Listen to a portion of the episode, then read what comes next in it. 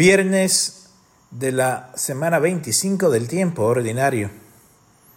Hoy reflexionaremos sobre el Evangelio de San Lucas, capítulo 9, versículos del 18 al 22. El Señor esté con ustedes. Lectura del Santo Evangelio según San Lucas. Una vez que Jesús estaba orando solo, lo acompañaban sus discípulos y les preguntó, ¿quién dice la gente que soy yo? Ellos contestaron, unos que Juan el Bautista, otros que Elías, otros dicen que ha resucitado uno de los antiguos profetas.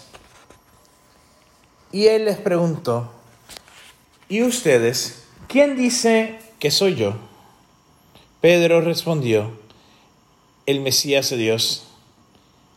Él les prohibió determinantemente decírselo a nadie, porque decía, el Hijo del Hombre tiene que parecer mucho, ser desechado por los ancianos, sumos sacerdotes y escribas, ser ejecutado y resucitar al tercer día. Palabra del Señor. Gloria a ti, Señor Jesús.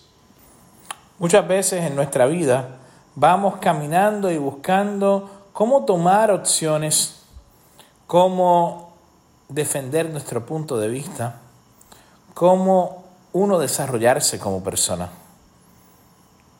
No por el tipo de persona, sino por lo difícil la tarea que nos ha mandado hacer.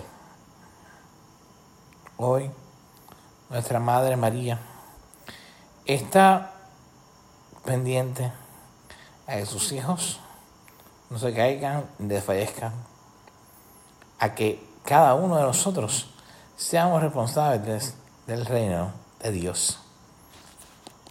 Pero hoy Jesús en el Evangelio hace una pregunta principalmente dirigida a cada uno de nosotros. En este diálogo personal, cada uno de nosotros tenemos que responder bajo nuestra propia experiencia. Esa pregunta también sigue resonando en nuestros corazones. ¿Podemos dar una respuesta? ¿Ya la sabes?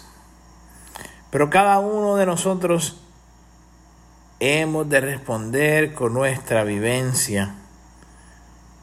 ¿De qué se trata? Ese momento de luz, ese momento de tranquilidad personal, ese momento de intimidad con Jesús, con sus luces y sombras, con sus deseos y esperanzas. Podremos responder al igual que los apóstoles. Tú eres el Mesías, el Hijo de Dios, el Hijo del Dios vivo. Tú eres la luz del mundo. Tú eres el camino, la verdad y la vida. Tú eres el Señor de mi vida y de mi historia. Tú sabes, Señor, que soy solo tuyo, que te amo. Tú eres mi Dios Tú eres mi gran amigo, aquel que nunca falla. A cada uno de nosotros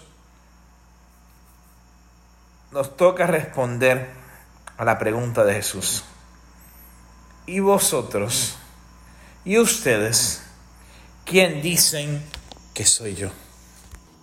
Nuestra respuesta sería tan contundente como la de Pedro. ¿Podremos nosotros reafirmar que Él es el Hijo del Dios vivo.